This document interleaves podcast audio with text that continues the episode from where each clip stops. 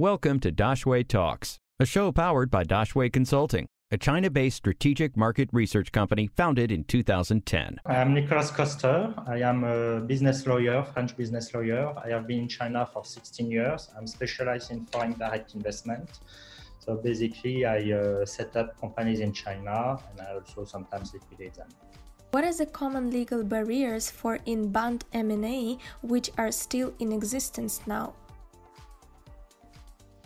Uh, let's say first that um, the new foreign investment law uh, withdraw one barrier. That means uh, before when you do M&A and you want to purchase a foreign investor or Chinese company, uh, what you need to do, the first things you need to do after you, you sign the contract and you close the deal is to apply to the Ministry of Commerce to change uh, the legal status of the Chinese company from Chinese entity to foreign investment entity. So it was one more step uh, to proceed before to be able to, uh, to finalize the deal.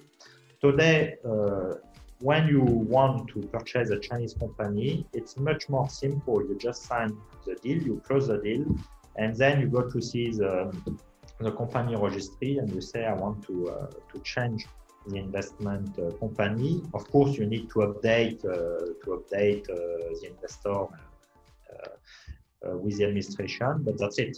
It's finished. How do you see the new foreign investment law impacting on the future of M&A in China? It will benefit the M&A market in China because uh, it's uh, cheaper, faster, and more efficient way to purchase the Chinese companies than before. Uh, and there is no doubt that in a few months we have uh, implementation regulation to help uh, foreign investment, uh, uh, foreign investor to, to invest in China.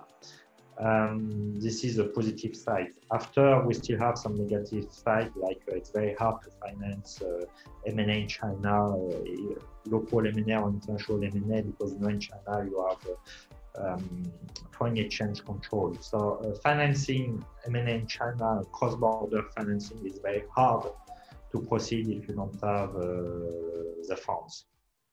Follow our official WeChat account, Daxue Insights, for weekly updates on the business landscape in China.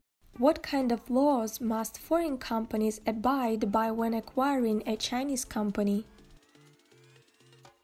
It depends on the size of the acquisition, but uh, today, uh, let's say you have three main laws to be careful about. This is the company law, of course, anti-monopoly law, if you buy a, a company with a bigger market shares, and the national security law, if you buy a company in the defense or with national security interest for China.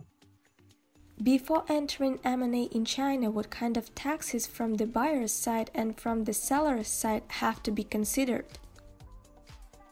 Of course, the first one will be uh, capital gain tax uh, to know uh, to know uh, how much uh, capital gains uh, the seller will get. You know, most of the Chinese investor when they sell their companies, they, they don't want to pay tax. so it's very important to assess the amount of tax before the acquisition because uh, once you close the deal, uh, it's quite often that the Chinese seller will come back to you to say, I pay too much tax, we have to find a solution. Okay, uh, this is the first thing. But you have to be very careful because, of course, like everyone in the world, uh, you have to declare your tax, uh, your own tax. And you know, many, many for many years, you have many uh, advisors in China who, who advise uh, their client to set up what we call a special purpose vehicle in Hong Kong, in Singapore, such kind of thing, saying that, okay, you have to set up the holding company in such kind of country, and the, the day you want to sell it, then you don't have to declare anything in China.